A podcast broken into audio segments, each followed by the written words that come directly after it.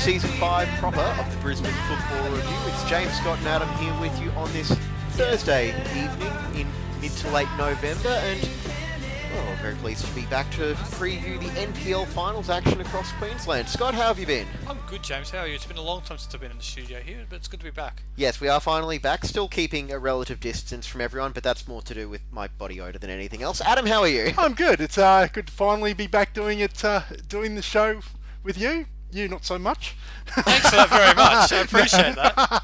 no, because uh, obviously our uh, our little sort of exploits on a Sunday evening. Yes. Which uh, I would have, I think I was a part of one or two of those, but uh, had, Were you? I might have been sick of you too. I just didn't feel like saying it. I was being kind.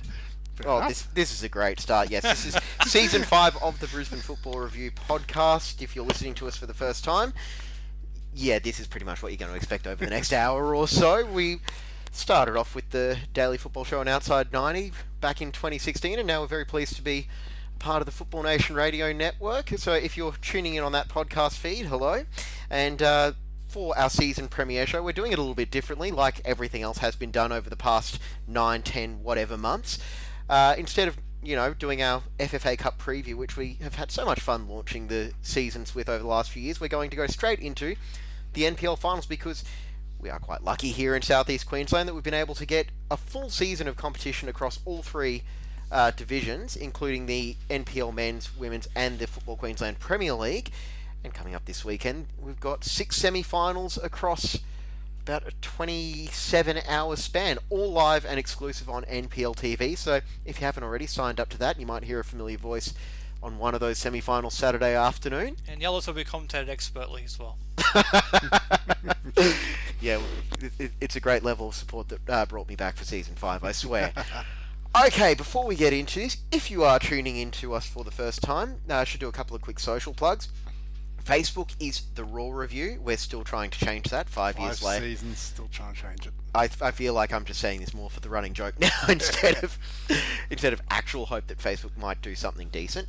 Anyway, Twitter at BNE Football, which is where you can find live coverage of all local football events, including the finals this weekend. You guys have done a fantastic job keeping that running for the NPL seasons. Thank you.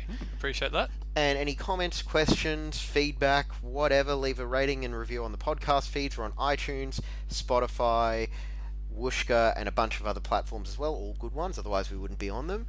And more importantly, uh, email brisbanefootballreview at gmail.com. Uh, get in touch if you've got any uh, updates on NPL player movement over the off season, because we do have a few new clubs coming in as well, and we always appreciate the tip offs. And, you know, maybe we might actually remember to post it one of these times. And the strike rate for those people who ask questions actually is pretty good the on the show. So if you want to get your question on board, send Definitely. us an email. Definitely. Okay, so, yes, we are a Brisbane Roar and A League focused podcast most of the time, but we also love our local football. So, let's get into what has been a pretty full on season. It started back on February 8th in a rainstorm where only one game actually went ahead on that opening weekend between Peninsula Power and Mackay and with Sunday's Magpies Crusaders United FC up at Caboolture Sports Complex. Had to be relocated because of the monsoonal downpour while you two were at Suncorp Stadium, I believe. No, you were out of the Um, country. No, I was out of the country. Okay, well, Yes, Scott I was, was at Suncorp Stadium. It started the week before, actually. Don't forget with the um, Football Foundation Cup. yes at Lions when they beat Sunshine Coast. I think it was. Yes, Yeah. Simon. So uh, this feels like three years ago in in life terms at the moment. Everything that's gone on. Yes, exactly. Um, yeah, so, okay, well, Football Foundation Cup, then the season proper began with that fixture between uh, Penn Power and Magpies Crusaders United. I think it finished 8 1 from memory, and that was an interesting way to get the season off and running.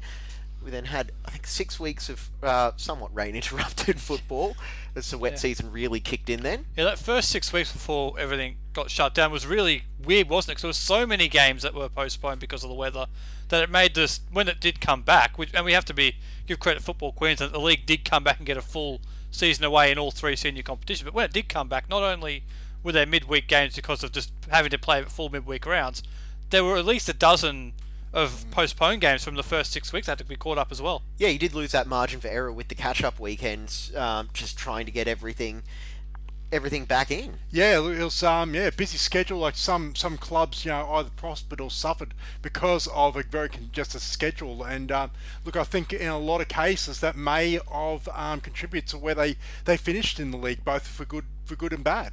And look, this is one thing that I've noticed as well. Like going around to all the games, I'm sure you guys have as well. Oh, like the clubs that are in finals position, obviously they're still very eager to you know finish off the season, but there has been an almost unanimous.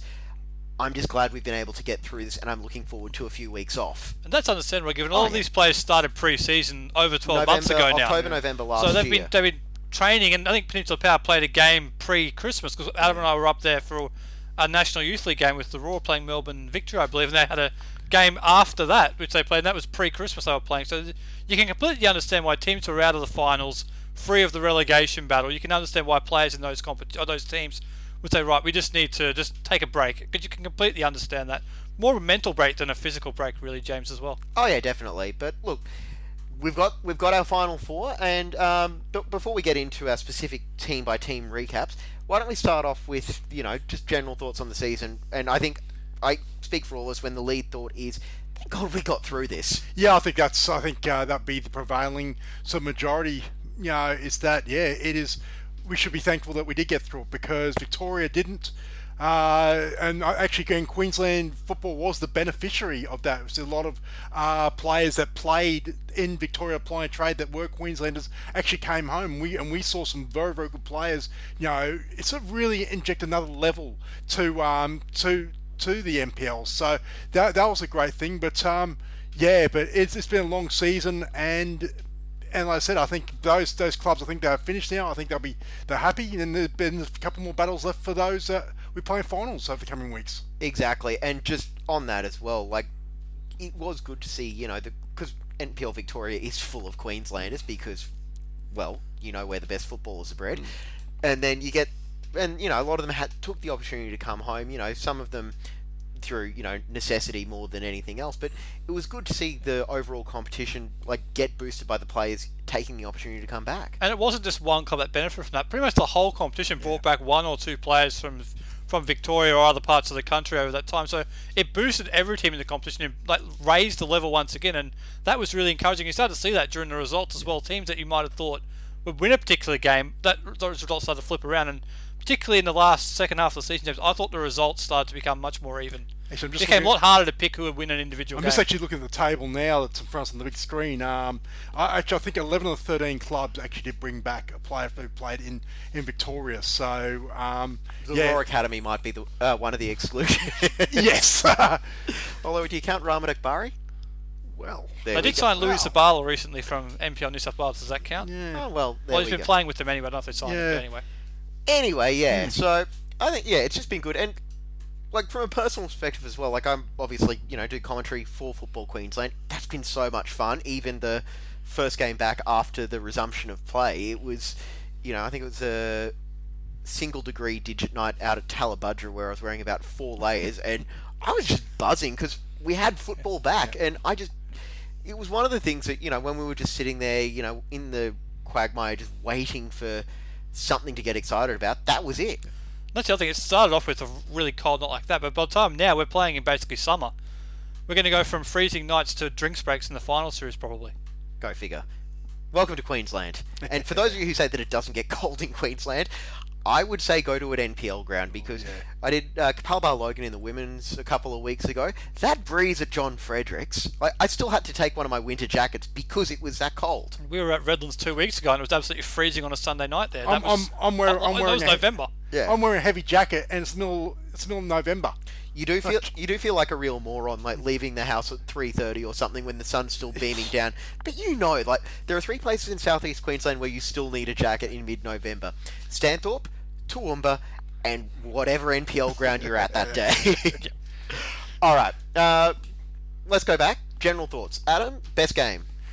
Best game for me. Um, look, there's been a few, but um, look, I actually think uh, it's about was about a month ago, uh, Peninsula Power versus Brisbane Roar, and that minute of madness where, which, as it turned out, the, the season, as far as the premiership was decided, in the space of a minute, because if if um, Cyrus Dehmie scores, Peninsula Power down three two. That's probably that's probably they're gone, and we probably have and we're probably crowning a new a new premier. But then the fact that you know Phil Zabak saves that saves that with a miraculous save, and a minute later they go down the other end, and Daniel Clark you know scores a win goal for three two. That in the end of the day, that was the margin that that's our Peninsula Power you know you know wins the premiership by. So I think for me that's for mine that was the best game of the season. But look, there's um, a lot of games that you know it was where it was a pleasure to be at. Yeah, I'm going recency bias. It was a final game of the regular season, Olympic and Brisbane City. There was just so much on that game for Brisbane City. They had their survival in the NPL on the line. They played so well, it just wasn't quite enough. They got a three-all draw.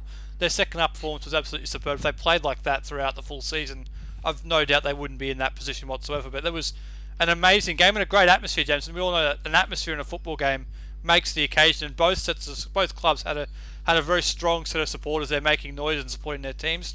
It was a great atmosphere and a really good game. Tell you what, 1,300 people uh, apparently at Goodwin Park on Sunday night, and wow, it felt like you know it was triple that. And I get the feeling there could be uh, qu- a much higher number than that this Sunday evening when they host Gold Coast Knights in the grand final rematch.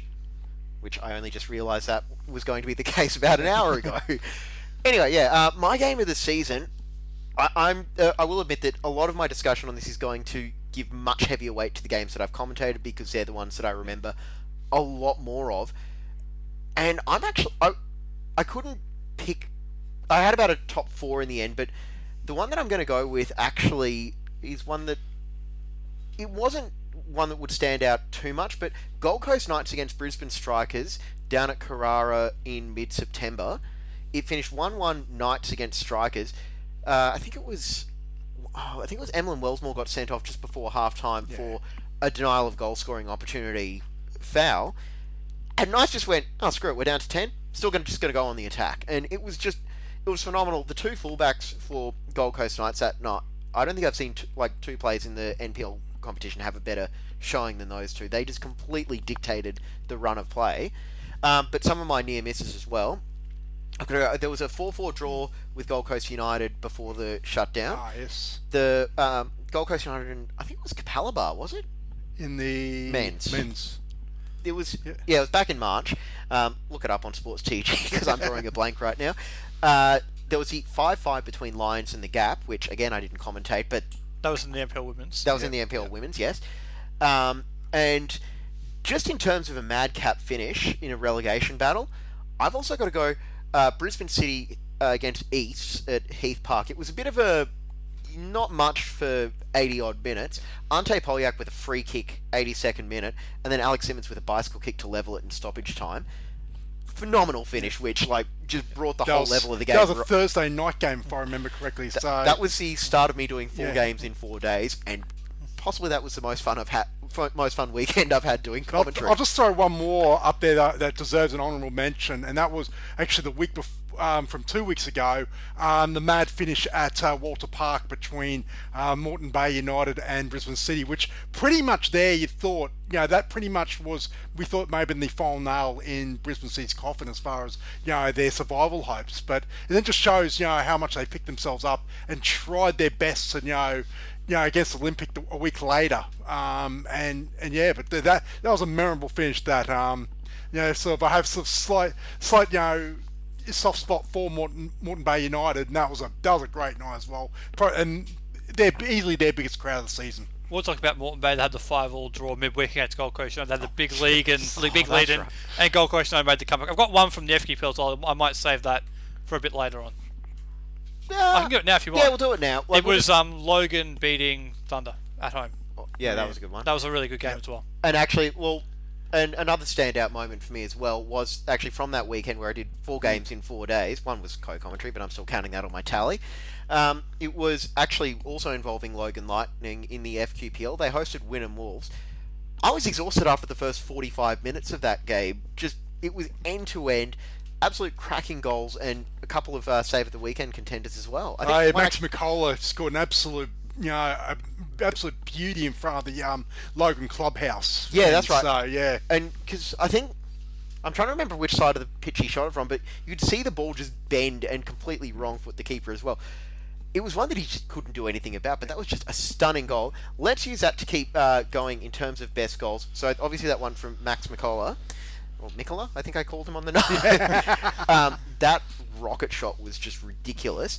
Um, Billy Murphy had a volley for Capalaba women against Lions in the in early March. It was Yeah. a two-one victory for Lions, but Murphy got the game uh, off and running with an absolute belter from Remember that goal? thirty yeah, plus. we were there. Yeah, you guys were on the other side Yeah. of the pitch.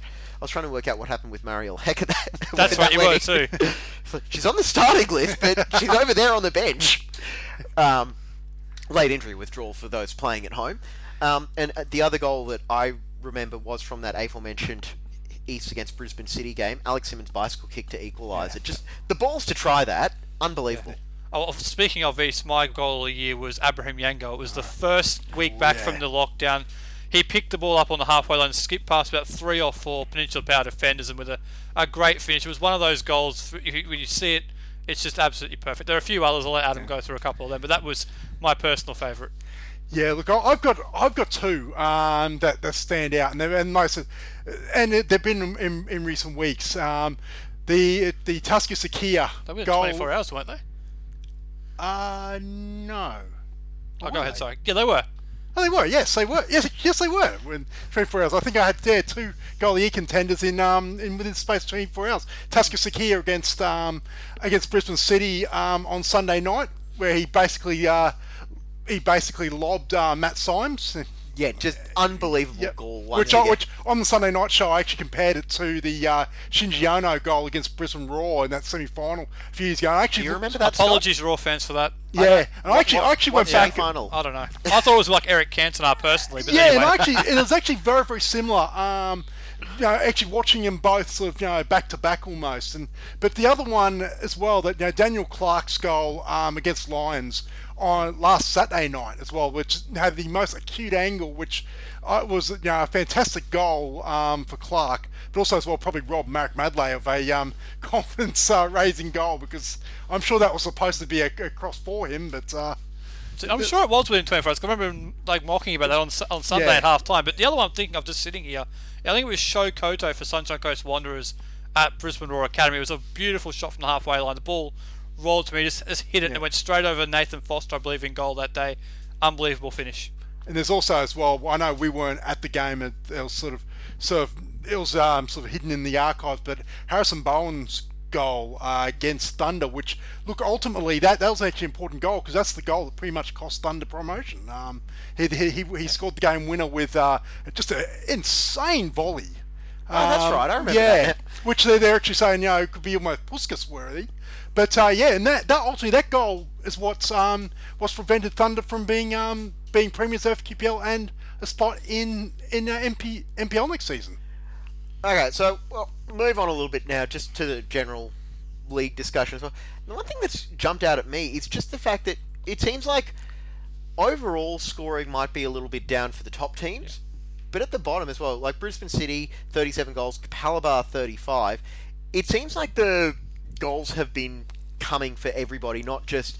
It's not as top heavy as you might have seen in previous years, where like the premiers would have been scoring 100 and conceding 8 or whatever. Yeah, it's also four fewer games than we had last season. Well, given we have three three fewer teams at the start of the year, I believe. Well, sorry, one fewer team because three went down, two came up. So we had so we had one fewer team, and obviously Magpies Crusaders withdrew when the shutdown happened because of logistical reasons. Them travelling down was not going to work for them, particularly for midweek games. So and I'm ended up- assuming, like, sorry, just to cut you off, where like none of us have an issue with that. Just in terms of like these guys are still part-time footballers, and you couldn't ask them to take leave from mm. jobs that are at the moment precious, pretty much Well, everywhere. the one thing that you know, it's easier easier to point fingers say, oh, you know, it's not fair for you know Mackay to you know to get a pass on that. But also as well, you've got to consider as well that if yes, you're asking part-time footballers from Mackay to come down to Brisbane potentially midweek.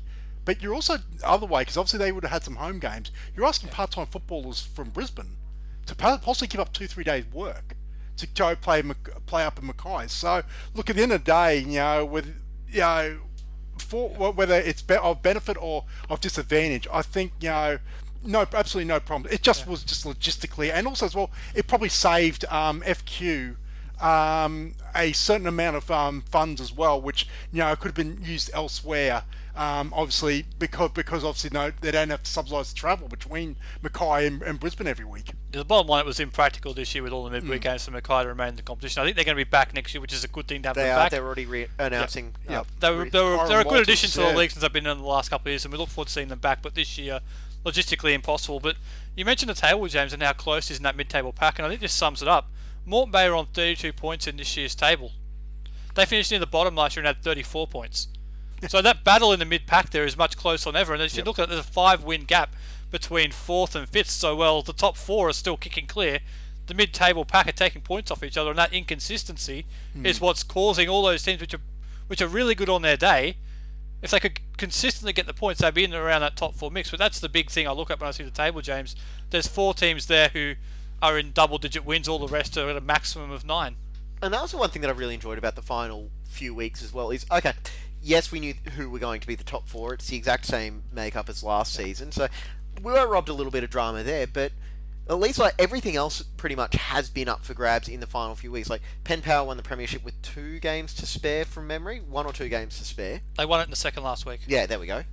Um, but like even going into the final round, like Gold Coast Knights and Lions were both still competing for that third place.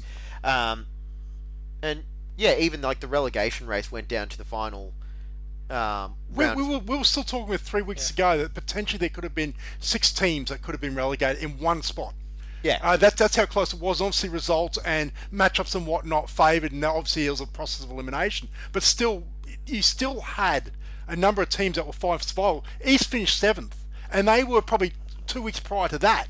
They were saying, "Wow, they, they need they need they need to go to Capalaba and win midweek just to secure safety." So otherwise, if they had lost that game, they may have you know, been in, in sort of you know that final week sort of you know frantic sort of you know play. So yeah, it, it's just it was actually you know the relegation race. I think it just shows that you know when, when the, you got obviously the premiership and obviously the best clubs normally rise to the top. But that that whole relegation race was just fascinating because realistically you only had two or three teams that were safe.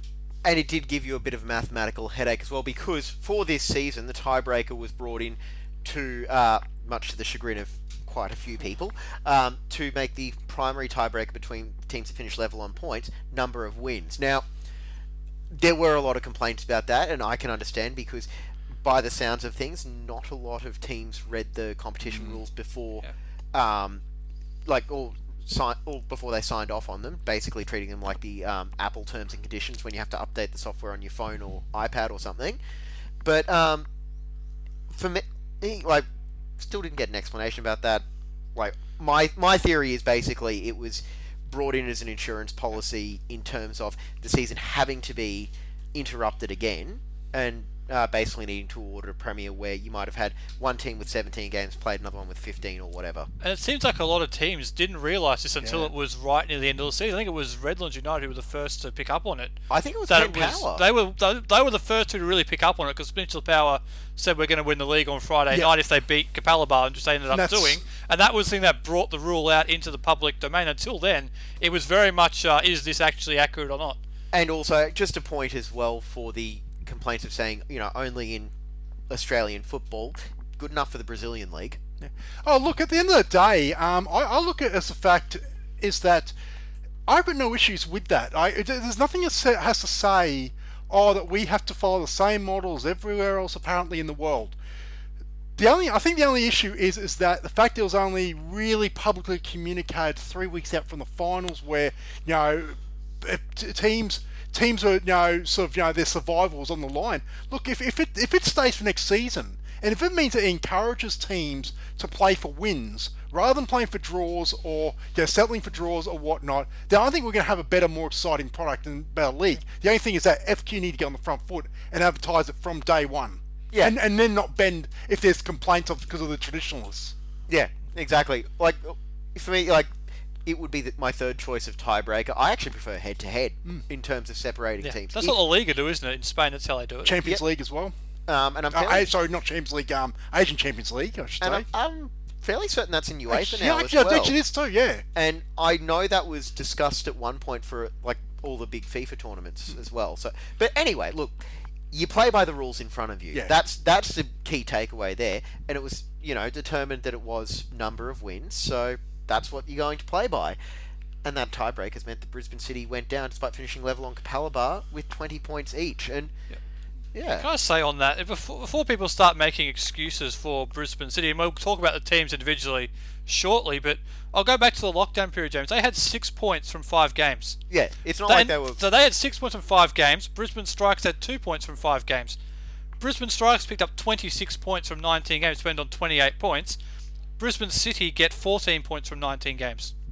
Yeah, they have plenty of opportunity. I'll go, I'll go so the tiebreaker, as much as it's frustrating at the end of the season, you've got a full season to be able to get the wins or goal difference, whatever it is, in any given league to be able to stay up in the competition. So well, I'll go one play. I'll go one sort of spot further, and Sunshine Coast Wanderers were on a single point after five games, and they've and they've ended up on twenty five, points. So 24 in in 17 yeah, yeah. like I said, the, and that, that's why they're, they're safe. But as, as I said, just on Brisbane City, and I will cover it more. We'll, we'll lead off with Brisbane City. We'll just use this as a transition to go okay, right yep. into it. The, the, and, I, and I sort of said this, you know, I said this privately, Scott, when we were at the ground, and also as well on on the show, is that it comes down simply that if they had played like they did against Moreton Bay two weeks ago, if they had played like Olympic, they wouldn't be 13th and going down FQPL. They, like I said, uh, it's just it was some really, really ordinary, insipid performances in August and September when they thought, oh, no one's looking, no pressures on us. You could just thinking just GK can just drop eight games straight and not not be carrying the wall. No no pressure to bear on the players or the coach or whatnot. And this is how it's manifested. Because at the end of the day, when you're trying to beat the fifth and second team in two weeks in a row to survive, that's not always going to work out for you. So for those who are saying, oh, it's not that, you know, oh, that it's not right that a side like Brisbane City go down because of their history and whatnot. Well, you know what? They had they had 24 games to get it right. And just on that, well, if tradition, you know, counted for anything, Leeds never would have been relegated. Hmm. Yes. Not, Nottingham Forest wouldn't be. There you go. But also the game you called the week before the games James referring, Adams referring to with the game at home against Capalaba. That was another good performance from them. That But was it it stunning. It was, three good performances that were too late, and that's the problem. And I think it actually stems back to they did change coach in lockdown. And I'm not not blaming the, the outgoing coach or the incoming coach Matt Smith, but it's changes like that during season that can set up things like this. And it's, they also lost a couple of players. They lost John Carlos Laws. No, a couple of other players didn't come back from lockdown either. So they did lose some players, and that plus a change of coach, I think, and along with a young squad, I do think that probably played a big impact in where they finished. I think I think that recruitment excuse is a complete load. If I'm being honest, mm. they recruited really well. They had more talented defenders than they could put onto a pitch, unless you're playing with the Jose Mourinho sit, setup. Like that, like talent was not an issue for Brisbane City, and this is just what I took away from commentating them. That club is just utterly dysfunctional. The number of times where I've like I was calling their games and I was trying to listen to six different Brisbane City players screaming instructions at one another. And this is stunning for a club that is led by Matt Smith, who I, you know, I would honestly follow, you know, right off the edge of a cliff most of the time. But just the lack of leadership on the pitch there. It's been like that for a while, though. Let's be honest. That's not that's, Yes. that's not a 2020 issue for Brisbane City. That's no, been but going that's on what's really for a while. Out, that's what's really left out, leapt out to me is like that game at East. Like one of the defenders, the one who I'm not a big fan of, was screaming at everybody else on the pitch. You should be doing this. You should be doing that. And it's probably the reason why he's on his third club this year. Um, and he just like I was honestly stunned he didn't get sent off because he was trying to referee the game, he was trying to coach the game, he was trying to do everything except I don't know actually play football. And frankly, they're the sort of players that City need to get rid of, and they're the re- those sorts of players are the reasons why they lost seven games in a row and why they're in the position they're in now. They've got a phenomenally talented like group of young players. You've got the Feckners, uh, you've got Reese Gray, the young fullback, who I saw playing for Terrace as well. He's a really good young player, Yeah. isn't he? Since he broke into that side late in the season, he's really good. compared to what I saw him playing at Terrace under uh, John Kosmina to what he was doing at Brisbane City, it's night and day. He's gone to a whole other level, and like with all due respect to Brisbane City, they're going to be lucky to hold on to him for much longer because he has just been absolutely like a stunning standout performer. He and Tyson Martin are probably the two best players I've seen for that team in the last couple of weeks. And I even think it goes to to about giving young players a chance as well. uh, like Brisbane City, they, they brought in, like I said, they brought in a couple of players. They brought in Daniel Fabrizio, you know, from Edgeworth Eagles, who, yes, he's he is a son of a former player, so you can probably say, you know, is a, uh, he- that you know he There's a probably link part there. of the- there's a link there. But while he sort of struggled to sort of you know get get his form and fit into that side, you had a young Alex Simmons who you know we saw we saw sort of growing you know, in last sort of season or so, and he he ended up finishing the season on a bang. Imagine if he had those three or four weeks to you know play you know 90 minutes worth of football, you know grind out, you know how much better he would have been for it. So it, it's just a lot of um, unfortunate sort of choices and and whatnot that you know Brisbane City find themselves, and I said, they're going down. And the, I think the problem is as well as a club that it's going to be a problem is that they've got a very very talented you know academy size and under 18s or you know and under 20s which will be under 23s next season.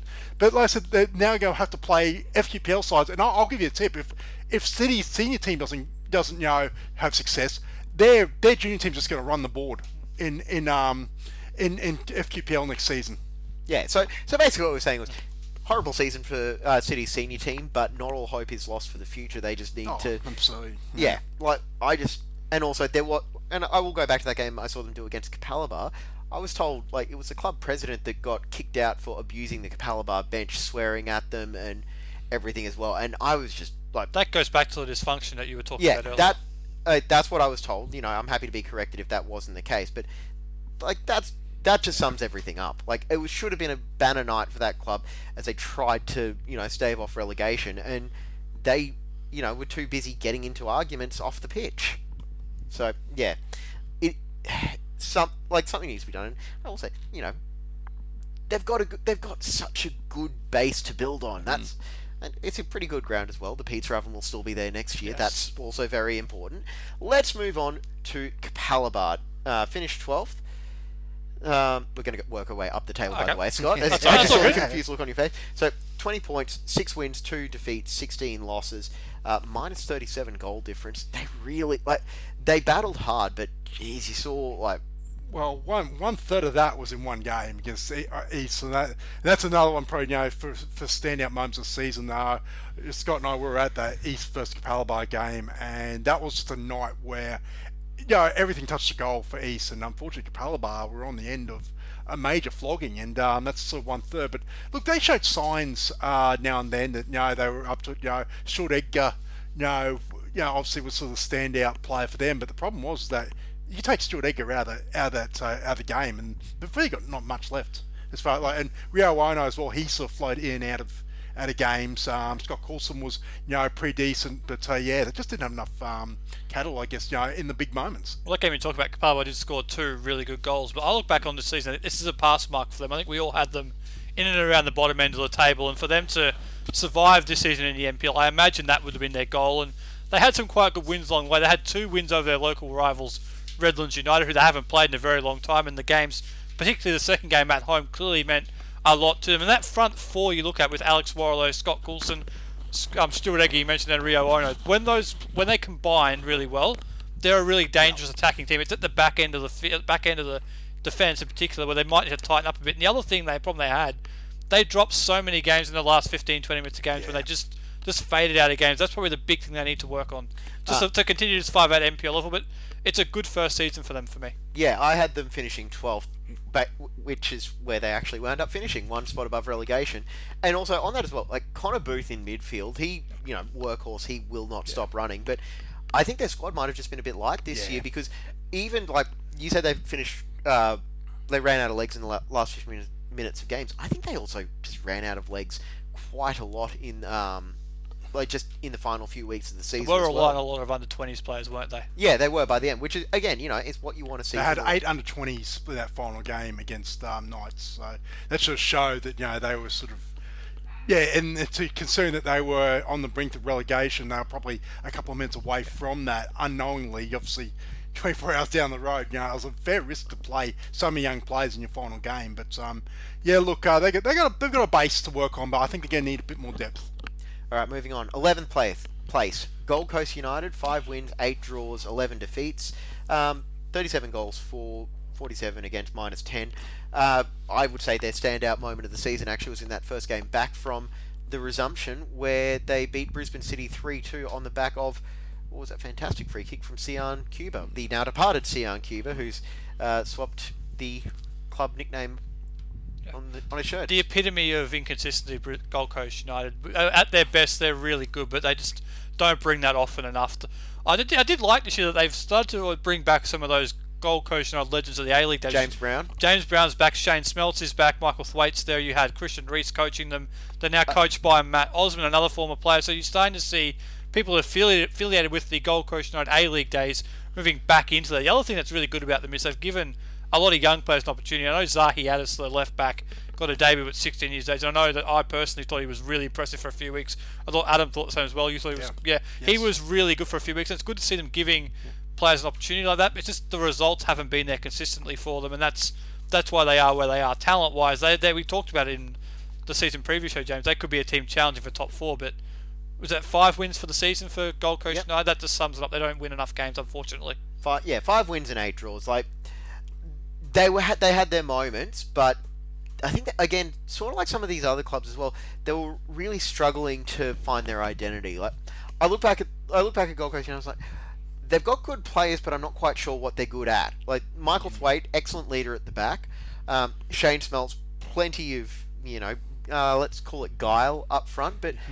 Sam Smith, I think, has been probably one of the biggest disappointments of the season up front. Yeah, yeah. I think he got four goals for the season, which, given his output for Knights and Gold Coast City prior to that, when he was in the competition a few years ago, that's a lot. That's, a, that's down for him. But I think he also missed a fair portion of the season as well. I was going to say health was a big issue for him as well. That I did um, the M1 derby at um, Logan when the Roar were allowed there, um, and yeah, he did not look like he did not look like himself in that game. He was you know lumbering around the pitch, frustrated at himself, the opponents, the referees, pretty much anybody.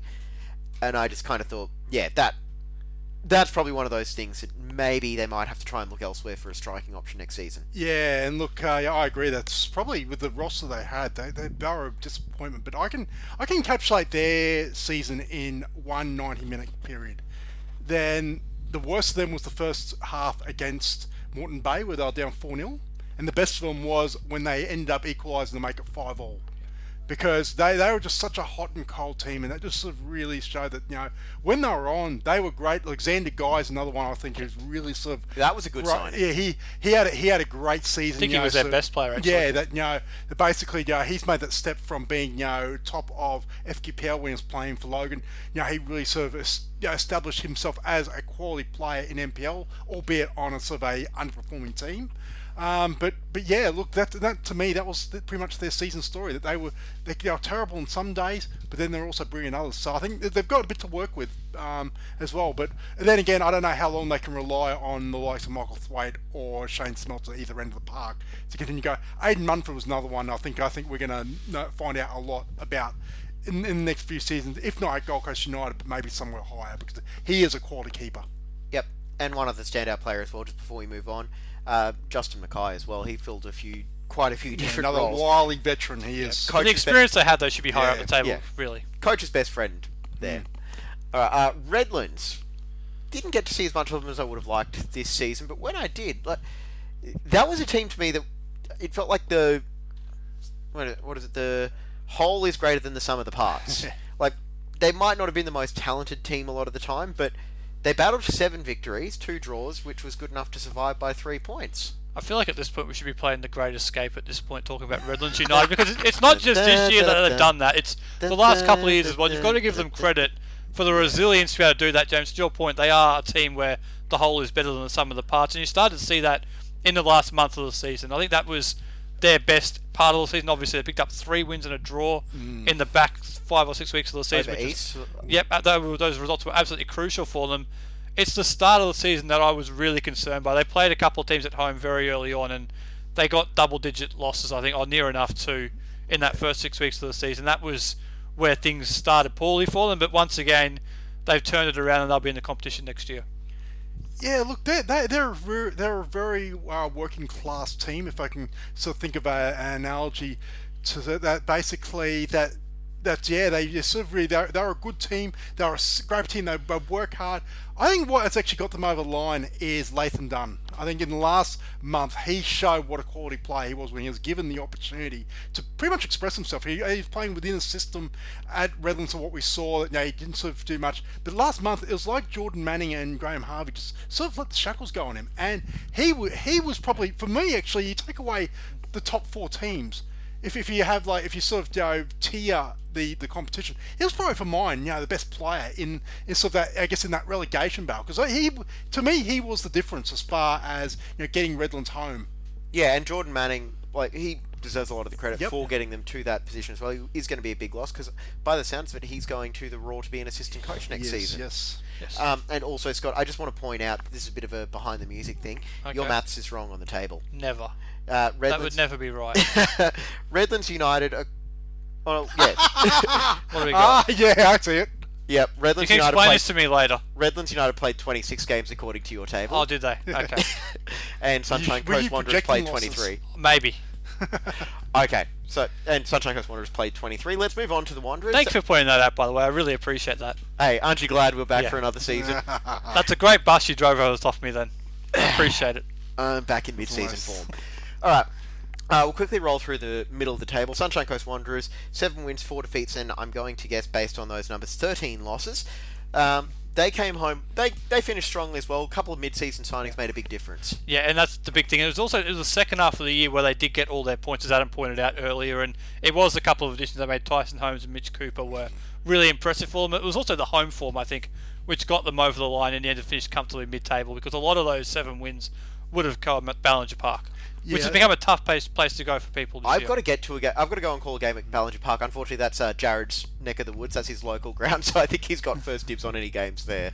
Yeah, um, yeah, Sunshine Coast. Uh, we did say uh, for yeah in the season preview sort of that they had to make Ballinger Park a fortress, and they they were able to you know take a massive scalp in um, in Gold Coast Knights, which actually you know cost Gray Pettick his job. So that I think that would be for them. You know, not that not that they'd be taking joy out of seeing someone lose his job, but that was probably their you know, high mark as far as the season go to, to knock off um, the the reigning two grand final winners. Uh, and it's like not it's not if, as if Gold Coast Knights collapsed either. They played well for that win, and it was sort of those games at home they played well, which I think was enough to see them sort of get you know get over the line and you know play um, NPL for the second season. Yeah, definitely. No arguments with Sunshine Coast Wanderers finishing in that mid-table vicinity. I think that's about where they belong. But like the battling, the battling nature of that club definitely doesn't surprise me. It even goes back to that Football Foundation Cup. We saw them really push Lions for. Would have, well, at least the first half, I'm fairly certain, and they put quite a few scares through them then, like on that night. So, good for them. Yeah, absolutely, it's good to see them. We That wanted sounds to- way more patronising. No, we, we wanted a team from the Sunshine Coast to come up into the NPL and be competitive. They've most certainly been that. Yes, definitely. I might have to do a uh, road trip to Ballinger Park next season. Off you go. Yep. Uh, Brisbane Strikers looked for a while like they were going to be in the relegation mix, but they found their form, and uh, NPL will be at Perry Park once again in 2021. Adam, we'll lead off with you because I know what Scott's going to say. Yeah, look, uh, look, if Gold Coast United were sort of disappointment, uh, Brisbane Strikers probably behind, not not far behind them. Um, look, they they did what they had to do. I think at the end. I think um, the the sort of the predict like after a slow start, maybe people thought, oh, here they go again. They're gonna they're gonna rattle off. You know, they're just slow starters and whatnot. But it never really came. But they obviously won the games they needed to win.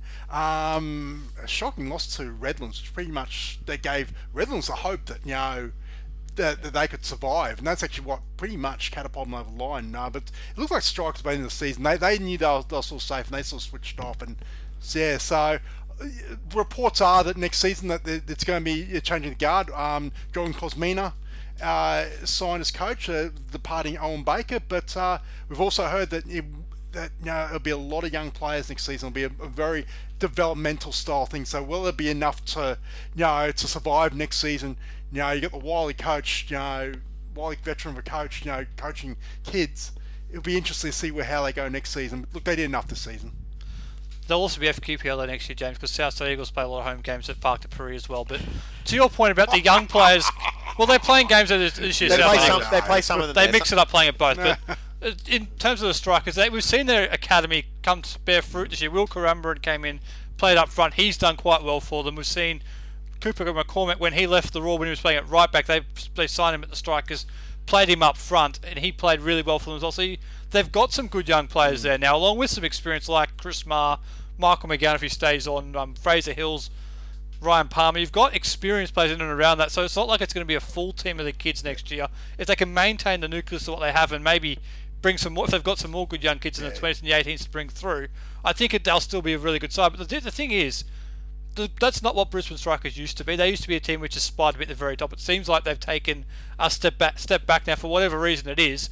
They've decided they want to be more of a development club, which is a good thing in a sense that they're going to be producing young players in Queensland, and there's not enough outlets for young players to get a chance in the NPL. So I think that's a good thing. Look, maybe maybe it might be one step back for two steps forward. That they believe that you know it, it is time for renewal, and that you know maybe by developing young young their young talent in their academy, they've got you know a fantastic technical director in Nacho Ferrer. We're going to find out a lot about how good he is as technical director. You know, going going forward as well. Him and John Kosmina at the helm. So it might be a case of they're thinking a longer term game. You know, obviously it's an, it was an aging squad this year. Um, obviously, and and you know, obviously late young players coming through. But the, the nucleus of the team are an aging squad, so it might be a case of let's take a step back and you know look. It'll be interesting next season to see them how, how they perform. Yep. Uh, and also, I get the feeling Owen Baker won't be out of a job for long if he wants one. I can think of a couple that he will possibly walk into if uh, if they're willing to take him. And um, I will mention Probably be two or three available. So I will mention those names when we finish recording because I don't want to get in trouble.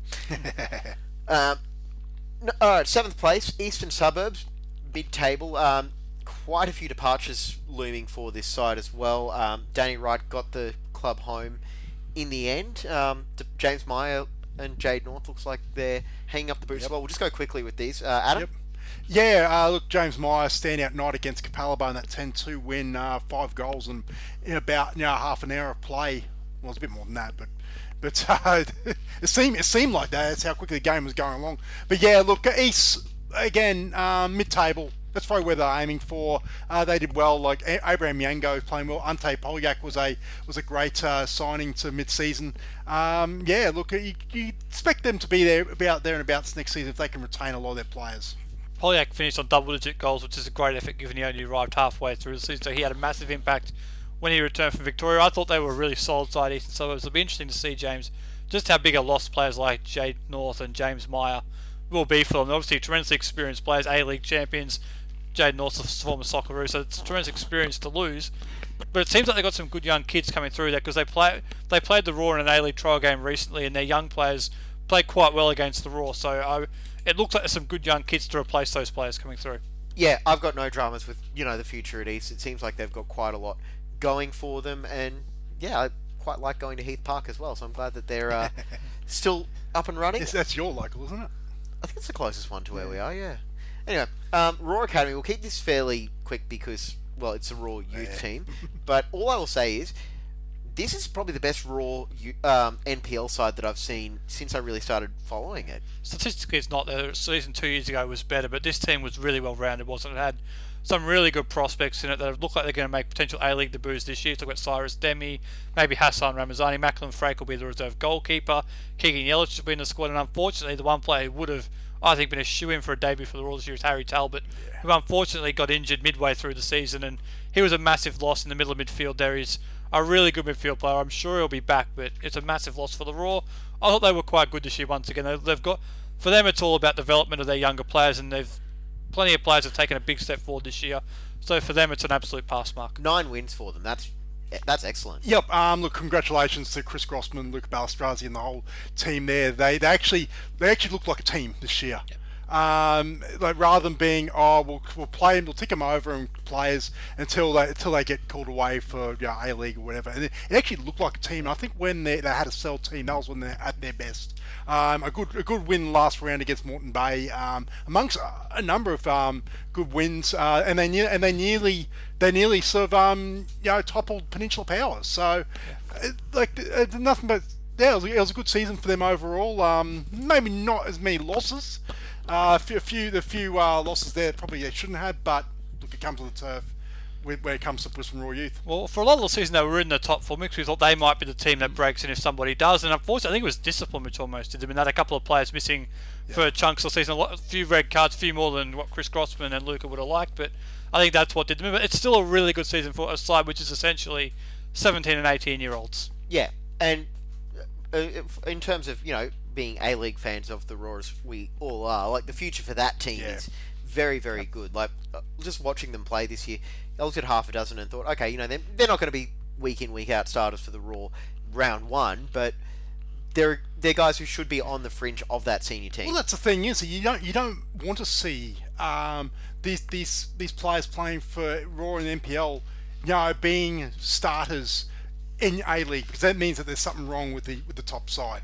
But you want you want to see them playing week in week out, you know, get their 90 minutes. And look, there there is probably yeah half a dozen players that I think are surefire professional players, you know, in a, no, in a number of years' time. But um, yeah, look, they they they were very very good, and um, yeah, I think from Brisbane Roar's perspective overall, the future is bright. And the thing is, they have got a whole um, production line coming in behind them.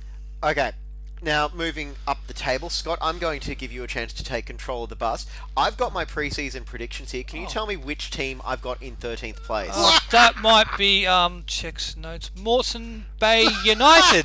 that went well. That aged perfectly. That prediction from you. I'll come to it. I Yeah. completely misread Moreton Bay this season. They they rallied really well after that uh, COVID hiatus, and you know you got to give credit to Royce Brownlee for getting this team as high up as he did. Yeah, look, um, Your local team, Adam. again. Yeah, again, a soft spot for Moreton Bay United. It's been it's been wonderful watching them um, progress. And notice that look, I look, I'll put my hand. I have them down twelfth.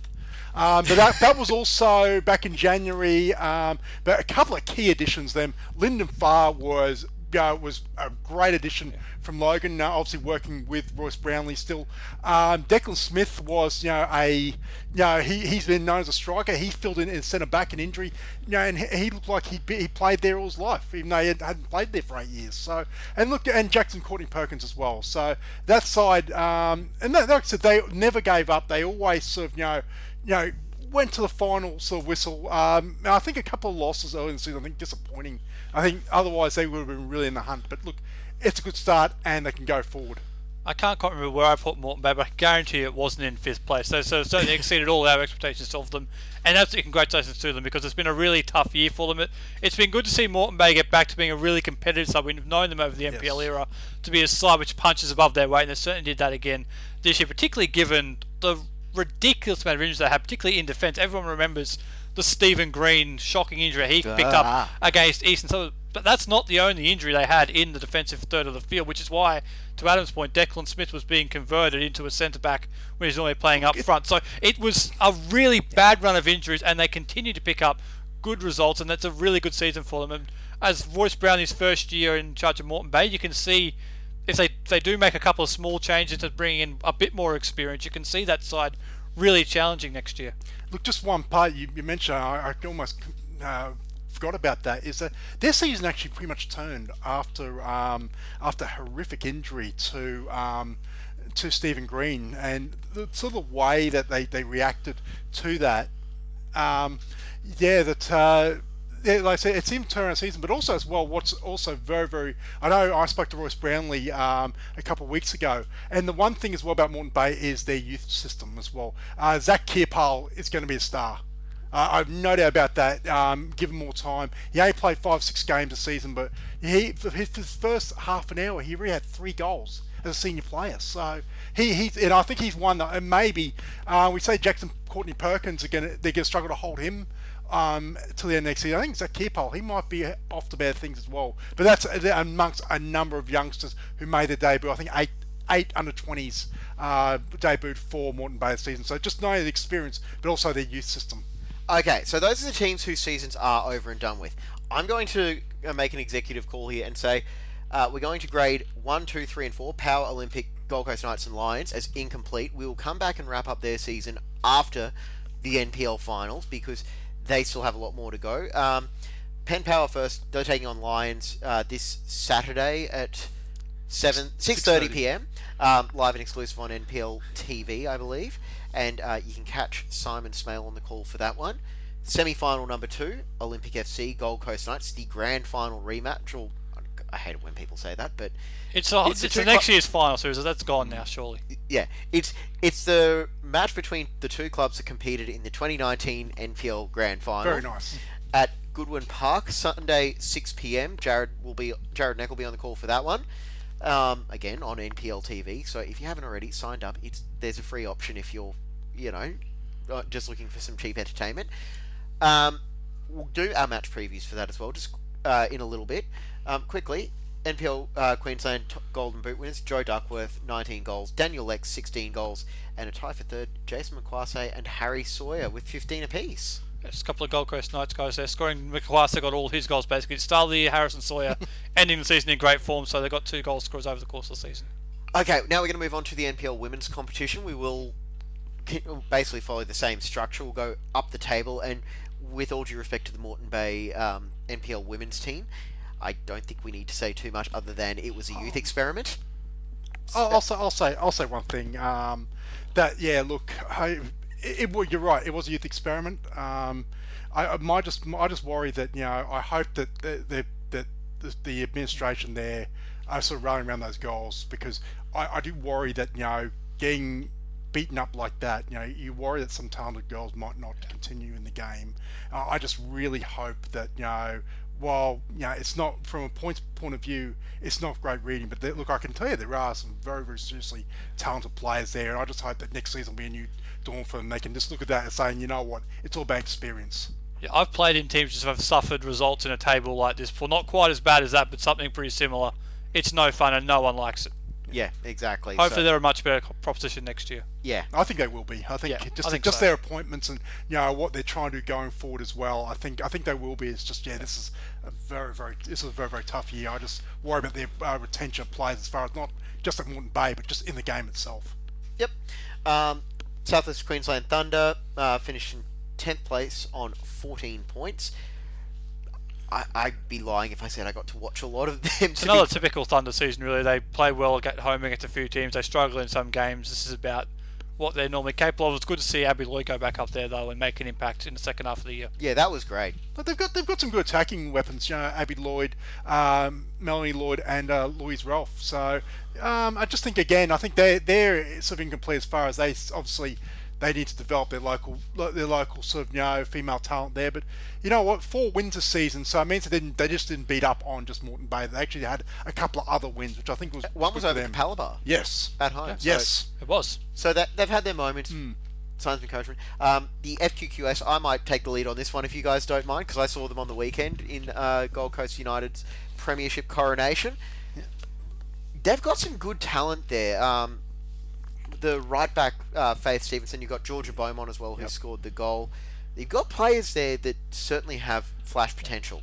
Uh, Alyssa Cox. Yeah. Yep. I think she, if she develops, she she could be a very very good player. She, she there's size about it. You know, not, not, like I said, you Yeah, know, I did height. not want to stand next to her. No, that I just tell you what.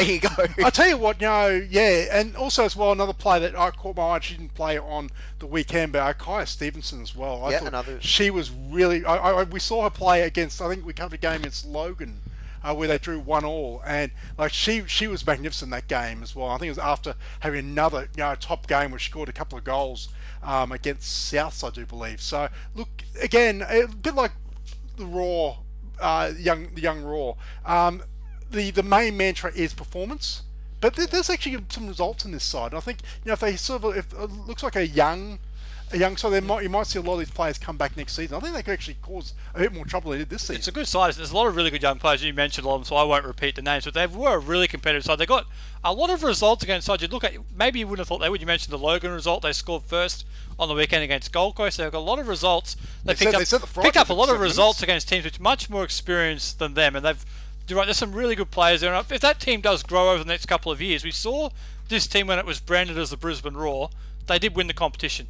So young, uh, this young side, if it does grow, they could be on the trajectory of doing something similar. Uh, two quick uh, follow-ups on that. The about Alyssa Cox as well. She was able to play as a winger as well, which for someone of that like height and She's size, tall, isn't she? Very yeah, tall. Wow. Yeah, she was playing out on the wing when uh, Beaumont Yeah. came in and played through the middle, and that that was a combination that worked quite well, Yeah. and vice versa. Their final four results: drew one one at Logan, drew one one at home to Easts, Yep.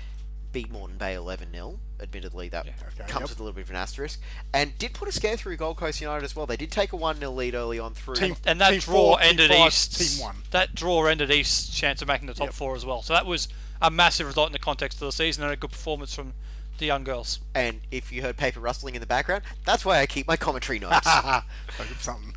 um, Mitchelton, I thought they were a better side than their record showed. I thought they were in a lot of games. They battled hard and had a couple of pretty big wins. I'm a bit different. I thought they underachieved. I thought they had enough players to compete for us, go a bit further up the table. I don't think they lived up to the potential that they had. I thought they dropped way too many points at home, particularly against teams in and around them on the table that they probably could have gotten wins against. So I think that they didn't quite deliver. I thought Sophie Person did okay, but I think and Madison Moy was quite good as well. But I just think they didn't quite live up to what I thought they could be.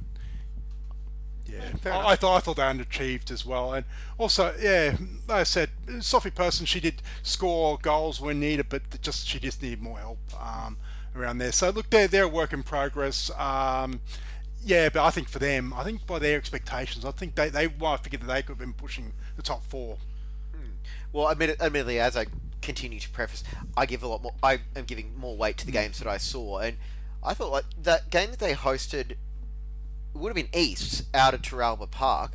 That was that was probably their best performance of the season as well. I know um, Tierney Sunderland, the goalkeeper, just I had the game of her life in that one as well, and so yeah, they had their moments, and they were in a lot of games, but yeah, they just didn't have that finishing. So that's Yeah, I think the only game we saw live was when they got absolutely thumped by Lions. which a lot of teams. do. Yeah, which yeah, That's not necessarily uncommon. no, no, no. yeah, some teams that made the finals got absolutely thumped by Lions. uh, moving on, Souths in seventh place. They finished a point ahead.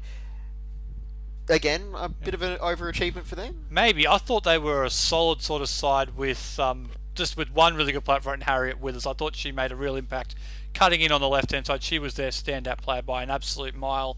I think they're building to something quite nice. South, we know they've lost a couple of players when they were in the finals the last couple of years. They lost some players, so they're rebuilding once again. I think they've found a good player there in Harriet Withers, and if they can find another couple of players to go with her, they could push back up the table. I think it's a, a pretty solid season. Yeah, well, this is a side that had last season They had Alex Hayun, uh, who's now playing for Napoli in in Italy, uh, and also Western Sydney Wanderers. That's pretty uh, good. Amy Amy Chapman, who's at Capalaba this season, and Rosie Sutton who's at East. So that, that's three good players there that you know that were on their books last season. I thought they really under underachieved last season. This is probably more their level. I think, um, it, as, as Scott said, I think it's uh, room to room to build for them. So I, especially with the expansion next season, I think they'll, they'll win more games than they'll lose next season.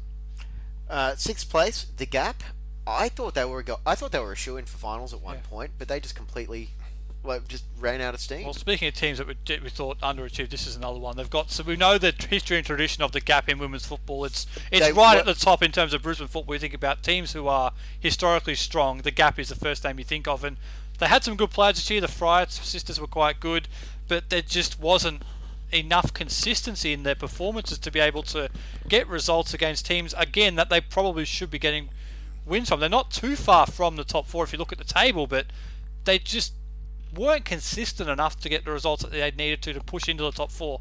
At the end of the season, it did seem like they were playing with a fairly thin squad as Yeah. well. It was basically just the same thirteen players for Gary. And two of them were Woodcock. goalkeepers. They're swapping at half time between Coco Mastrovic and Ellie Chappell. So Yeah, uh, I think for me, I think that it was the signs that the dynasty is over. The gap, the gap have been, you know, from women's football, they've been an absolute powerhouse in this part of the world. Um, but yeah, it's sort of like it is. Yeah, at the end of a dynasty, they like so they they won nine games this season, but the, pro- the problem was that they were beating that they couldn't get points against the teams above them.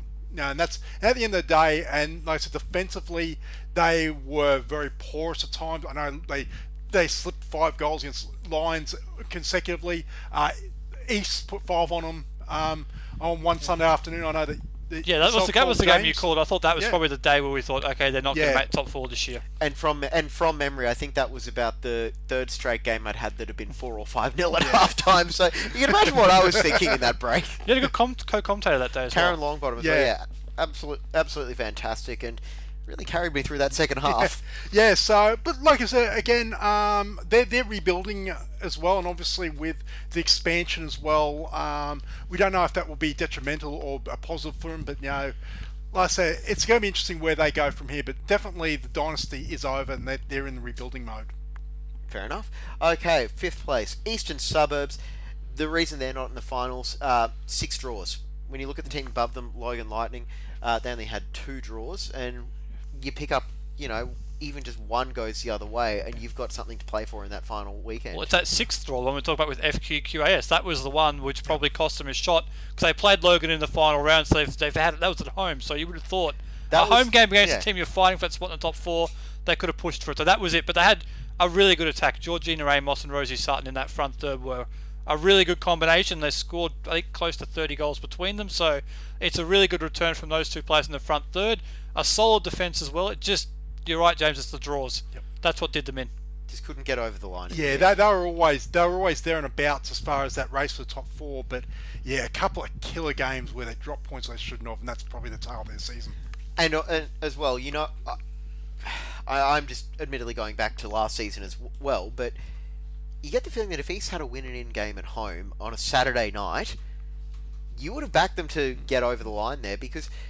Like they had, they did that in uh, 2019. They had that one 0 Yep. win off the Amos free kick against Capalaba, I think, to secure their spot in the finals. It was a lovely Friday night out at Heath Park. Well, that's another result in the end of the season that cost them because they Capalaba beat East at, at at East in the second last week of the season. So those two, or the third last week, I believe it was. So right at the end of the season, they picked up a couple of bad results, which probably cost them. But they were a really good side this year. Okay, uh, quick run through the finals for the NPL Women's. Um, you've got two absolutely brilliant games this Saturday night. Uh, 5 p.m. at Coplick Family Sports Park. I think that's the official name for it. Um, Gold Coast United hosting Logan Lightning, and I will be on the call for that one. So make sure you tune in on NPL TV for the start of what should be a frantic Saturday night of action Oh, yeah. for all involved. I'll listen on my drive. Oh, thanks. That's the important thing. Um, yeah, I think that's going that's going to be an excellent game. We saw Gold Coast United win one 0 back in October, I think, when I did the double header. That was and that was a very very high level game. Um, That was a tactical win for Alex Yeah. Bundalo, and I, I, I hope we get a few more goals this time, just for you know the chance to really showcase the attacking talent on these teams. But Well, they've both got plenty of it, haven't they? Look at that Logan side. Megan McGilligan, Tian Petterwood, and Shay Collins in that front third. It doesn't get much more stronger than that if they all turn up on the on the day and pl- and, uh, and perform. So Yep. there's plenty, of, and you've got Isabel Herbuda for Gold Coast. There's plenty of attacking talent. I'm sure you'll get more goals. yes, Yep. and the second semi-final, uh, Lion Stadium, 7 p.m. kickoff, Lions FC against Capalaba, and I am actually giving Capalaba the best chance of any away team this weekend to cause an upset. They've they've done it. They've done Lions before, yeah. and I Yes, at at John Frederick Sports Ye- Park they have. Yes. However, that game that they did that they played against Lions back, admittedly all the way back in March, I'm going to give Sky Hannafin the benefit of the doubt and say that he has learnt from the tactics he put in in that game, which like you don't let a Lions side just come and attack you again and again and again. I think he's got something uh, up his sleeve for this one. yeah. Admittedly, Rob This has, is- has something as well, probably. But this this is probably you're right. This is probably the game you know that you think that wow this could go either way. Um, and it's gonna it's gonna come on to who who shows up. Um, look, I, I'm favouring Lions. Just but look, I wouldn't I wouldn't be shocked if Capalaba sprung the upset. I, I, you will note as well if you are listening, anyone at Richlands, I said the best chance. I didn't say that they were going to. I just said they had the best chance. You've already upset them with something else you said on our season preview. Yes. So I'd be very, very careful if I was you. It's funny. I actually think Nick Logan have the better chance of winning just with the firepower that they have. But I, don't, I think these are going to be two really close games. Yeah, this is this is a great final series, and um, I've said all along that you know all season this NPLW, yeah, any team on a given day can win, and like like their men, men's counterparts, look, any result won't, wouldn't be a shock. I think this is going to be on the day who shows up, who takes the chances. And on that as well, I will say, like, while I would have been happy to get any game this weekend because we've got six pretty good ones in store, I was very happy to get um, like one of the women's games because I would have been happy with both of them because they're going to be really, really good. I'm not trying to oversell it or anything, am I? Um, Yeah. Gol- Golden Boot. Uh, let me just scroll down on the sheet here. Oh, that's too far. There you go. Goes up. Mariel Hecker, 20 goals, and uh, tie for second with Laney Fryer on 19 and Bella Habuda on 19. I actually thought Habuda had scored 20 on the weekend before you corrected. Take it up with Sports TG. Yeah, I I gave her credit for the goal on the call, um, where she crossed it in from the wing and then it was spilled in by the uh, Um, QAS keeper. Yeah, George, George Martel. That's it. I'll Uh, throw myself under a bus now. Perhaps she did. Yeah, We, we, I know we declared it. We declared Yeah. an own goal. yeah, exactly. I know when I saw when I saw that come through, I was like, oh god, of course, of course we did. Yeah. Thanks for listening, guys. Um, yes. We anyway, were. We corrected you. Not for the first time. Yeah, I know. Well, and sometimes you've been correct with your corrections. That's true. Anyway, um, yes, if you if you are just tuning in after listening to me on the Yes. commentary, this is the Pinky and Perky that give me the updates when I need them during the game. So, much appreciated for that. Um, over to the FQPL now.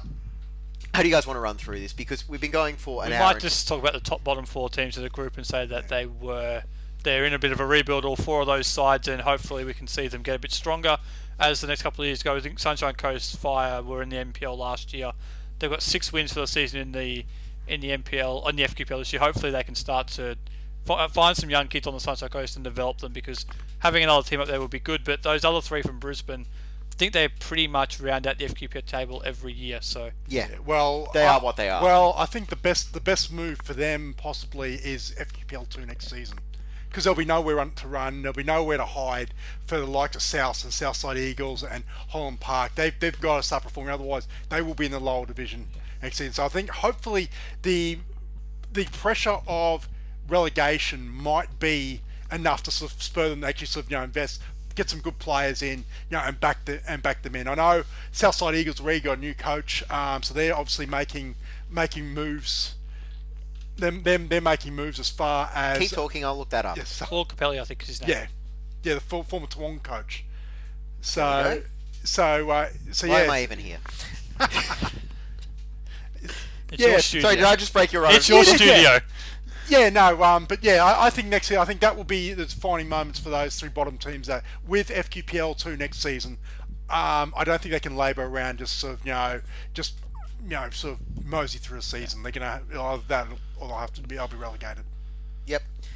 Um, yeah, so Sunshine Coast Fire, Holland Park Hawks, South United, and Southside Eagles bring, rounding out the bottom of the table. There was actually a pretty good race for fourth in the final for Yeah. a couple of weeks of the season as well. Seventh place Western Pride, sixth place Ipswich Knights. Um, Pride were undergoing a youth uh, movement under Andrew Catton, who is departing for family reasons, and congratulations on the expected child is the official announcement. And um, his work with uh, Ipswich Grammar as well, who I also had the pleasure of commentating on this season in the GPS competition. Got some good, promising youngsters out there, including um, David David Ashimwe, who I think is actually playing for Olympic. He is at Olympic. Yeah, that's it. And um, Daryl uh, Buddha Barton, that's right. He got the he got a couple of uh, runouts for Pride as the season went on as well. Um, very talented striker and one of those guys who can, at least at GPS level at the moment, take over a game. And I would not be surprised if he develops into one of those strikers at uh, NPL FQPL level. On Pride, I think it was a real reality check for them. So I think the three of us probably had them as a promotion, almost certainty, given the reputation of Western Pride. But this was a real reality check for them before they become a team in the NPL. I think they've got to get back to being the best team in Ipswich because when they played the Knights in those two derby games, I think you called the second one for NPL TV, James, and they were thoroughly outplayed in both of those games. And I think it's a, it is a very young Western Pride side. We know that. We know they're very good at developing players. We've seen that they've developed a team which won the NPL just a couple of years ago, so they can do it. But they're starting from a very low base. I think that's got to be their first objective to become the best team in Ipswich, and then promotion comes after that. But I thought that those two games against the Knights were really telling in where they're at right now. Yeah, absolutely. There, there was a couple of hidings as well. They they copped from uh, Logan and and Rochdale that as well. Like they, so it was, it, it's obviously hallmarks of a young side that you know when when things weren't going well from they just drop off completely because yeah you don't want to get beaten seven 0 you know more than one. Once you can say oh, okay it's a bad night, but it seems to be a consistent thing. So. Look, there's there's time they're going to develop, but yeah, I agree with Scott. We got to be the best Ipswich footy. Be, you know, thinking about loftier goals. Yep, and I will say as well, um, slightly upgraded commentary position at Eric Evans Oval compared to last year. Uh, for Ipswich Knights, who finished the season in sixth place, just didn't quite have that firepower to get them over the, Yeah, over the Ipswich line. Knights are home. My favourite player in the FQPL, Lucky Joe. What a player he, He was phenomenal. He, yeah, I, I, I'd, I'd love to see him at a higher level, but I think even wearing the crowds at Eric Evans, I think, yeah, I, I, I'm, I'm almost pretty certain he's a fan favourite down there. He lit You up- he's a fan, and I'm a fan of his. He lit up that derby that you called James for. did. I guess, also, West, for Western Pride, Yuta Hirayama is a really good Yeah. player. If they can keep a hold of him, they've got something there. But Lucky Joe was he's a Yeah. really good young player, and hopefully he continues to develop because he's, there's something there. Right, it's just exciting to watch, Yep. isn't he? Yeah, They're, they're, they're, they're players that you want to see play every week. They're, you know, that, that real X factor. Yeah, he, he's one of those guys who, you know, some some players ask themselves, uh, I don't.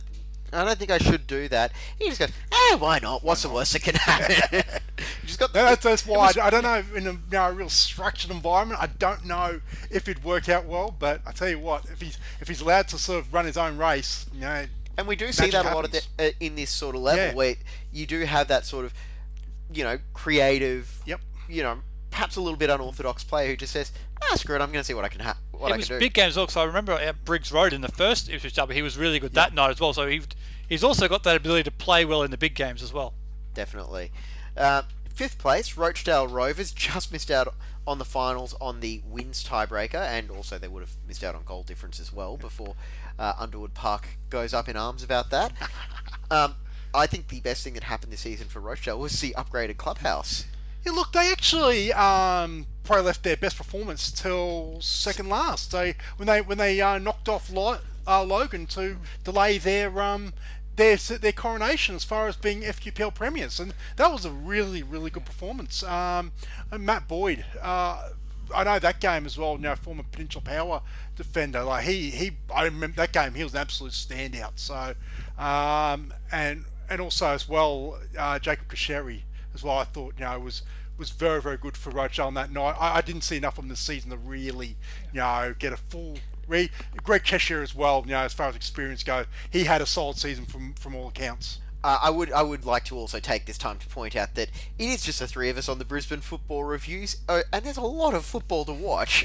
It is, and speaking of being up in arms, I better be careful what I say about Rooster Rose, or they might be up in arms at me. But that's, that all goes back to junior football and too many too many um, battles with Rooster Rose. I'll leave it at that. But James, we saw them play their first game of the year in in Toowoomba, and they looked, That's right, they yeah, looked that- that all that made you sick. three years ago, which was it's what it seems like. But they were pretty good that day, and I think that was probably the game Adams referring to against Logan was was by far their best. I thought that was probably their second best. They were they they got the three points that day away against Thunder, which not many people did over the course of the season. So that was another really good performance for them. I think they're just a solid FQPL side at the moment. They won the grand final last year by making the finals. I think there's just at the moment this is about their level. We know they've got good junior development out there. I think they're leaning on that quite a bit, and and they've certainly produced a lot of good players. So that seems like a good plan for them. I also think they changed coaches, I believe, halfway through the year to go back to Mark Cruz. I think he made a big impact as well. Yep. All right, so those are the teams who have had their season completed in the FQ. Excuse me, the FQPL. I've been holding that one in for about an hour. um, you got uh, in the finals this weekend. The five o'clock game is Southwest Queensland Thunder hosting Mitchelton up on the range, uh, Clive Berghofer Stadium, I believe. That's going to be an excellent one. I think the uh, Italian influence up in Toowoomba is going to be just a little bit too much. We saw Mirko Crociati in that first game you mentioned there, Scott, which did also Superb give defender. yeah, and also I do remember that game was the one that gave you a chest infection for about a month, which Thank had you. you. sounding like Patty and or Selma. Both. And um, yeah, I, I think that's going to be an excellent game though. Mitchelton won't roll over, but I think Thunder will take well, out their anger on missing out on the promotion, on Mitchelton actually. Yeah, considering they're the ones that cost them. Um, yeah, uh, Thunder did beat Mitchelton 5 0 up there, so I look, it couldn't get much worse for Mitchelton as far as going up there. I think they, they will be better, but yeah, I think Thunder might be just at home. They're a very, very tough proposition. They'll want to crack at Logan. Yep, in the finals. absolutely. Yeah. Um, and the, speaking of Logan, the side that is going to be promoted to NPL in 2021, uh, they're going to be playing uh, Wynnum Wolves in the second semi-final at 7 p.m. at Cornubia Park. Look, if there's a game that I believe that could be an upset as far as the for the away teams, it might be Wynnum uh, over over Logan only because it'd be depending on the mindset of Logan. Was the premiership and promotion the main mission, and, or whether that they that you know Rick Coughlin can keep them in the mindset of No job relation, not by the way. yeah job, Should have job- claimed it.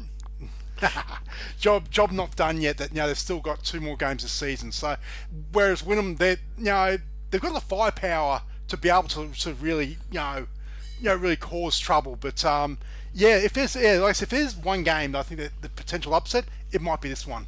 I would also say I'm similar to that thought. I think if Wynnum are going to win this game, they're going to have to win it 4-3, 5-4. They're going to have to find a way to outscore Logan. I think the result for Logan getting their promotion at the third time of asking, missing out the last two years so tragically on their behalf, to actually get it done this time, I think it'll calm them down.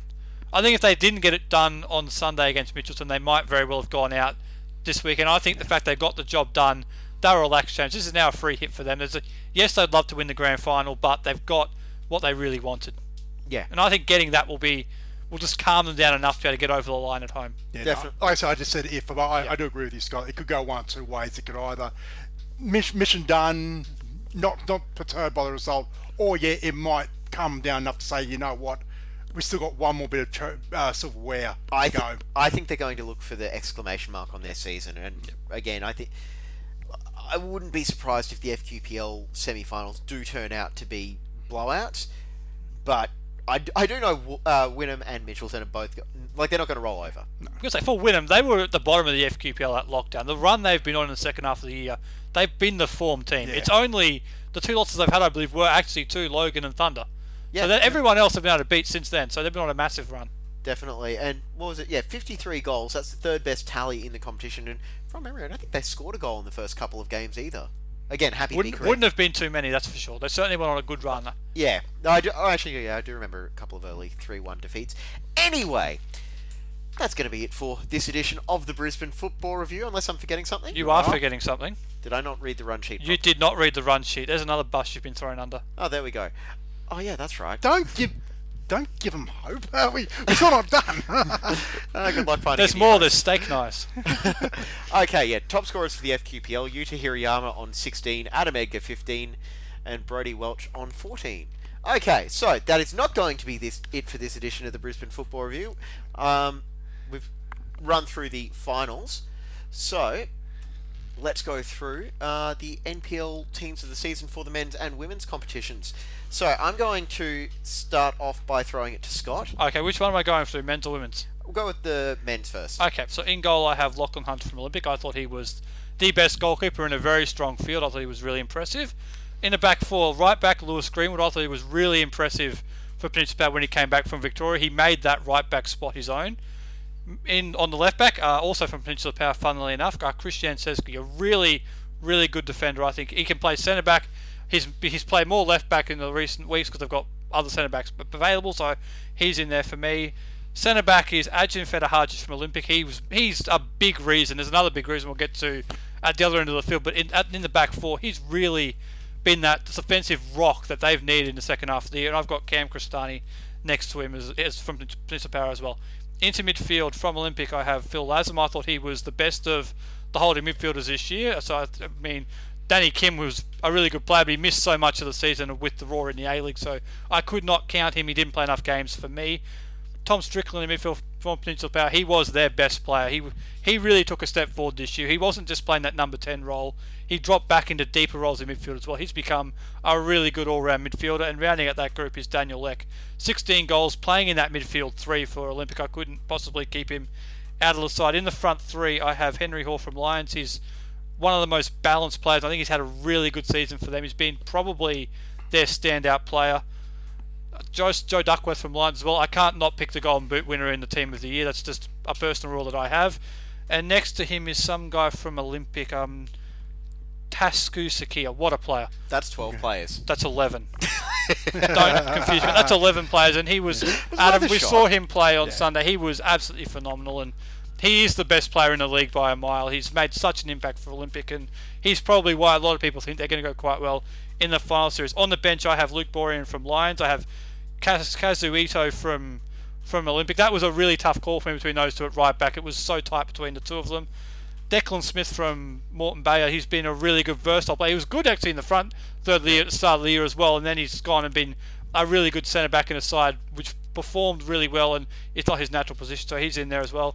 His teammate Jackson Courtney Perkins also in there. He's he was I think actually he was their best player. We saw him play at when he was at playing against the Roar Academy. He was the best player on the field that day by an absolute mile. Dan Clark's come into this team lately for me. I think he's every game he's played for Peninsula Power, he's gotten better and better and better. He's linking up with his teammates better, and now he's scored really important goals from the goal against Lions, the goal against Roar, which you mentioned about an hour ago now, which, set them up for the premiership, and then the final player is Jason McQuarrie on the bench. I think he was a really good player in the first half of the year, and I think we have to acknowledge that. Yeah, well, um, it- um, yeah. We might have to put these in a graphic on our socials. I think I can do that. But um, yeah, look, uh, I'll, I'll run through mine. Uh, goalkeeper Lachlan Hunter. Uh, I'll, I'll just say which ones I'm unanimous on as well. Yes, Yep. Hunter. Um, in defence, I, I sort of uh, took a few liberties. I've got Hassan Ramazani, Ajin Fedahajic, Luke Plummer, and Corey Sewell as my back four. Uh, Roar, a couple of players from Olympic, and uh, Luke Plummer served the anchor for uh, Peninsula Power. In midfield, Tom Strickland, Tyson Holmes, who I think Tyson Holmes, you know, pretty much him he pretty much was, you know, the callous, you know, to drive Sunshine Coast survival season, and Daniel Leck, which was, I think, that's a pretty unanimous choice. And up front, and I could have picked, oh, could have picked almost 12 players in front, and I feel your pain. Yeah, but uh, up front, Harry Sawyer, Tusker Sakia, and Henry Henry Hall. And on the bench, Luke Borian, Declan Smith, Tommy Gerrard, uh, Max Brown, Jackson, Courtney Perkins, and Joe Duckworth. Okay. Uh, who'd you have for your coach? Oh, I have um, Aaron Phillip won the premiership. Oh, jeez. I had Aaron didn't- Phillip as well. Um, I have to think about that. Uh, no, I got Ben Calm. Okay. Uh, for me, goalkeeper, Lockie Hunter. Um, defence, I've gone the two Gold Coast Knights fullbacks, Jaden Walker and Matt Schmidt. Um, admittedly, as I will continue to say, I am giving more weight to the games that I've commentated because they're the ones that I remember more of. Uh, Centre back pairing, Tommy Jarrett and Cam Crestani. I think that's, you know, I've, I've been quite impressed by what I've seen from them. Midfield, I honestly couldn't pick between these three guys for uh, the two attacking midfield spots, so I just said forget a defensive midfielder. Max Brown, Tom Strickland, and Jackson Courtney Perkins. That's cheating. my team. uh, and up forward, I had Duckworth, McQuarrie, and Sakia. Uh, coach was Aaron Phillip. Subs, Borian, Ito, Fedahajic, um, Daniel Kunha from um, Penn Power. Uh, that he can come on and play defensive midfield, I guess. Um, can. Daniel Leck and Jez Lofthouse. So I, I, I like Leck if if I'm picking that team because he can play on the wing or in that sort of sense. Just don't play him right back. I, I, I will need about one, two, three, four, five, six injuries before that happen, much like John Aloisi. Yeah. Okay. I will lead off with the NPL women's team because I'm already talking. Uh, goalkeeper Georgina Worth, just unbelievably like good for Capalaba this season. Had a couple of saves of the round. Uh, fullbacks Cannon Clough had to swap over to the right as the season went on. Um, centre back pairing uh, Ellie Fryer and Billy Murphy. Um, Murphy has just been a rock in every game I've seen her uh, play in, and uh, the Capalaba fullback India Kuban, because her like the game that she wasn't in against Logan a couple of weeks ago, her presence was really badly missed. Uh, midfield Ree Catano, that was probably the first selection, first name on the team sheet there. Uh, Nat Tatham and Georgina Ramos.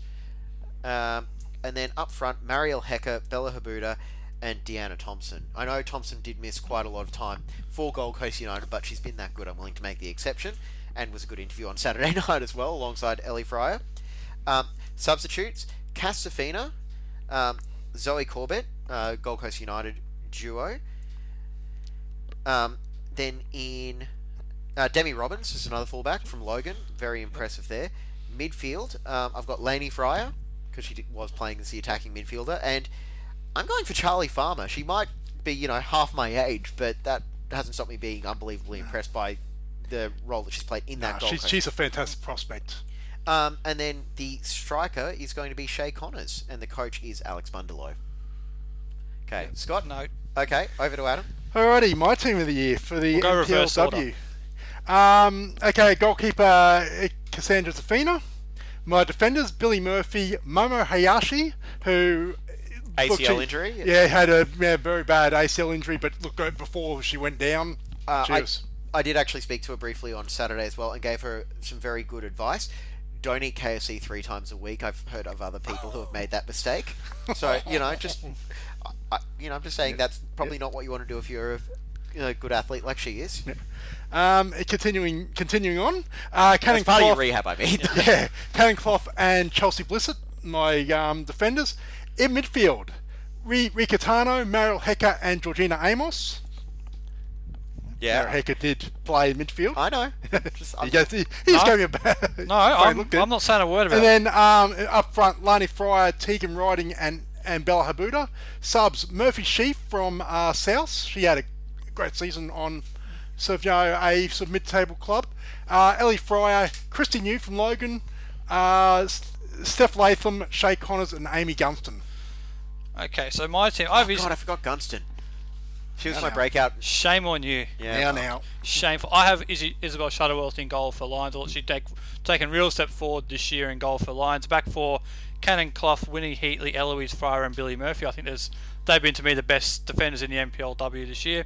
Midfield, Katie McDonald from Logan, Rika Turner from Gold Coast, and Mariel Hecker from Lions. So I'm cheating like you are and putting Mariel Hecker in the midfield three. What a terrific player she is. Could play anywhere really in this side. It wouldn't make too much of a difference. Front third, Isabel Habuda, Gold Coast, Stephanie Latham, Capalaba, and Amy Gunston from Lions. So I certainly remembered Amy Gunston, James. Yes. On the bench, I have Georgina Worth, Momo Hayashi, who I only put on the bench because she missed so much of the season, but what she did play was more than good enough to be in this side, along with, along with Sean Fryer, Laney Fryer, Harriet Withers, and Tegan Riding, and Alex Bundalo coaching. There we go. Okay. Oh, yeah, my coach is Rob Askew, by the way. Fair enough. Look, we've got quite a good uh, bit of talent in these competitions, don't we? Just a bit. Okay, that's going to be it for this edition of the Brisbane Football Review. We are done now. Thank you, everyone who's stuck with us for the last hour and a half. It's been good to shake off some of our off-season rust for the podcast proper. Uh, thank you, Adam Yes, thanks, James. Thanks, Scott. and Scott. Good to have you back in the studio. Thank you. Hopefully, some of the Big week. coaches didn't quite listen to our teams of the year, or else we might be in a bit of trouble over the next weekend, week or so. Yep, but big weekend coming up. Yes, that's it. Um, Saturday night, especially live on NPL TV. Five semi-finals, um, but in about a four-hour, maybe five-hour span, depending on extra time and penalties. It's going to be a fantastic weekend. Um, and if you can, get out and enjoy the live atmosphere of the football as well, because the clubs obviously are still more than happy to have the supporters there, as long as they're keeping uh, respectful and everything. And COVID safe, apparently. Yes, that's it. Um, otherwise, thank you everyone for tuning in. It's been the Brisbane Football Review. Get out and enjoy the football this weekend. We'll be back with another show soon.